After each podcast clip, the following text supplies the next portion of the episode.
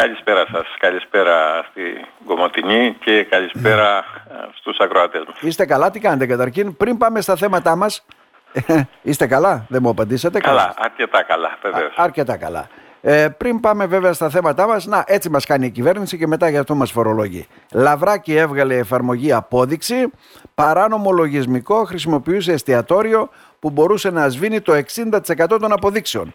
Πώς γίνεται αυτό Γιώργο ε... Βασιλάκη, δηλώνεται και μετά το σβήνει; Ακούστε, υπάρχει Παρακαλώ. λογισμικό το οποίο κάνει αυτά τα θαύματα όπως λέμε. Βέβαια, βέβαια, προσέξτε να δείτε.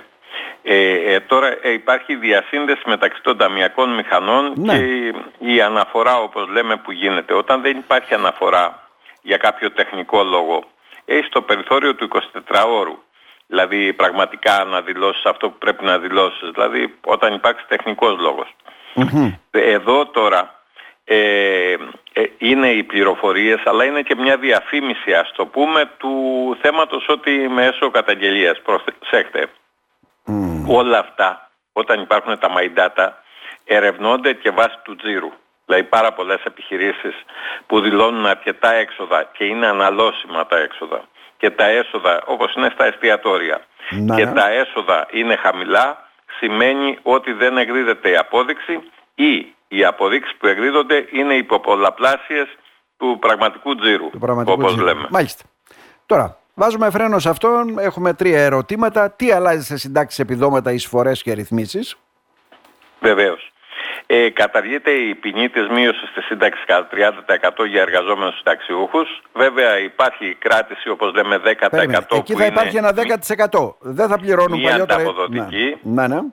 Και αν μιλάμε για ελεύθερους επαγγελματίες ε, υπάρχει και ε, το 40% της κατηγορίας που έχουν ας πούμε παράδειγμα δικηγόροι μηχανικοί ελεύθεροι επαγγελματίες πληρώνουν το 40% της εισφοράς ε, που θα είχαν όπως λέμε στην κατηγορία που είναι σαν αυταπασχολούμενοι. Να.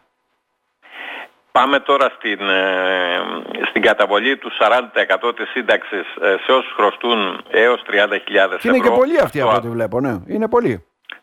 Βεβαίως, πάρα πολύ.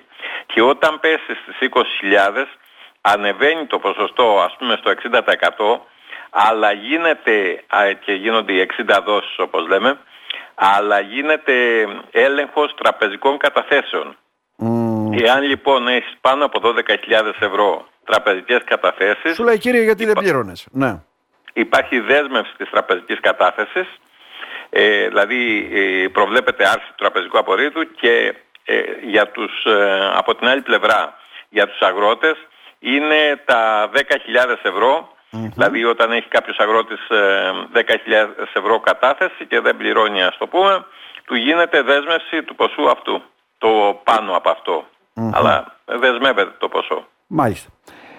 Ε, Παρακαλώ. Καθιερώνεται 15 ετία σαν ελάχιστο απαιτούμενος χρόνος ασφάλισης για την έκδοση προσωρινής επικουρικής, για την έκδοση δηλαδή της επικουρικής Βγαίνουν επικουρικές και για τους ε, ε, ε, πρατηριούχους που είναι σε μικρά μέρη και ήταν με τον ΟΓΑ. Ε, και από εκεί και πέρα έχουμε ας πούμε κάποιες αυξήσεις των επιδομάτων ε, ανεργίας αλλά το σημαντικότερο είναι ότι μέχρι 12 μέρες εργασίας μειώνεται αναλογικά το επίδομα ανεργίας και δεν κόβεται όπως Τώρα, πάμε σε ένα άλλο που έχει ενδιαφέρον. Επίδομα προσωπικής διαφοράς. Ποιοι συνταξιούχοι θα πάρουν από 100 έως 200 ευρώ; Ενίσχυση. Ε, βέβαια θυμάστε ήταν 300. Όσο πάει κατεβαίνουμε. Ε; Βεβαίως. Η προϋπόθεση είναι να μην ξεπερνάει τα 1600 ευρώ ο συνταξιούχος γιατί ε, όταν έχει προσωπική διαφορά ε, όπως λέμε μεγαλύτερη των 10 ευρώ θετική ε, έως εκεί δηλαδή θα δει ας πούμε τα 100 ευρώ. Εάν μιλάμε για μια μεσαία κατηγορία από 700 μέχρι 1100 ευρώ είναι 150 τα ευρώ και αν μιλάμε έως 700 ευρώ είναι 200 ευρώ η, ε, η ενίσχυση, όπως λέμε. Τώρα, στην πραγματικότητα ε, αντίστοιχα 200 ευρώ θα πάρουν αυτοί που, είναι, που έχουν ε, τα αναπηρι, τις αναπηρικές συντάξεις και όλα αυτά, δηλαδή θα εχουν ε, διαφορετική μεταχείριση. Μάλιστα.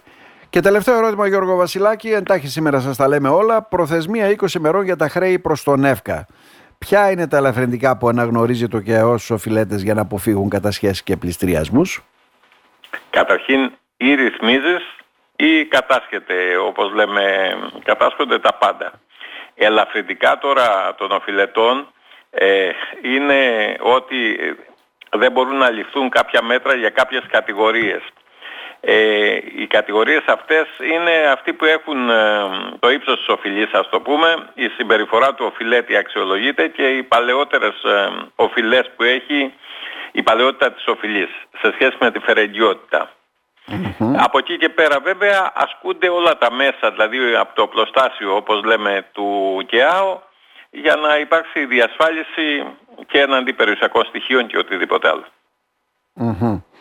Μάλιστα. Εκεί είναι που δεν... θυμάστε παλιά, δεν ξέρω, θυμάστε το ή και το παλιό το θυμάστε. Ε; Εκεί πηγαίνανε, ε, πώς το λένε, οι, οι τόκοι περιμερίας και όλα αυτά φτάνανε μέχρι 120% για χρέη και όλα αυτά. Βεβαίως, ε, υψηλά ποσά, δηλαδή των ταμείων οι ρυθμίσεις έχουν υψηλές προσαυξήσεις, όπως λέμε και για τους Δήμους, δηλαδή που είναι 15% στη ρύθμιση η, το ποσό δηλαδή που αυξάνει η δόση. Αντίστοιχα δεν είναι τόσο πολύ, στις, ε, αλλά είναι ένα δεκαήμερο. Δηλαδή ε, χωρίζεται σε τρία δεκαήμερα ο μήνας όταν είναι ας πούμε για την πληρωμή της δόσης. Μιλάμε τώρα για ε, υψηλά ε, ποσά, δηλαδή υψηλά ποσοστά θα λέγαμε επί των οφειλών. Γιώργο Βασιλάκη, να σας ευχαριστήσουμε θερμά. Καλό Σαββατοκύριακο. Να ευχηθούμε να είστε καλά. Πάντα στη διάθεσή σας. Καλό Σαββατοκύριακο. Να είστε καλά. Να είστε καλά. Ευχαριστούμε.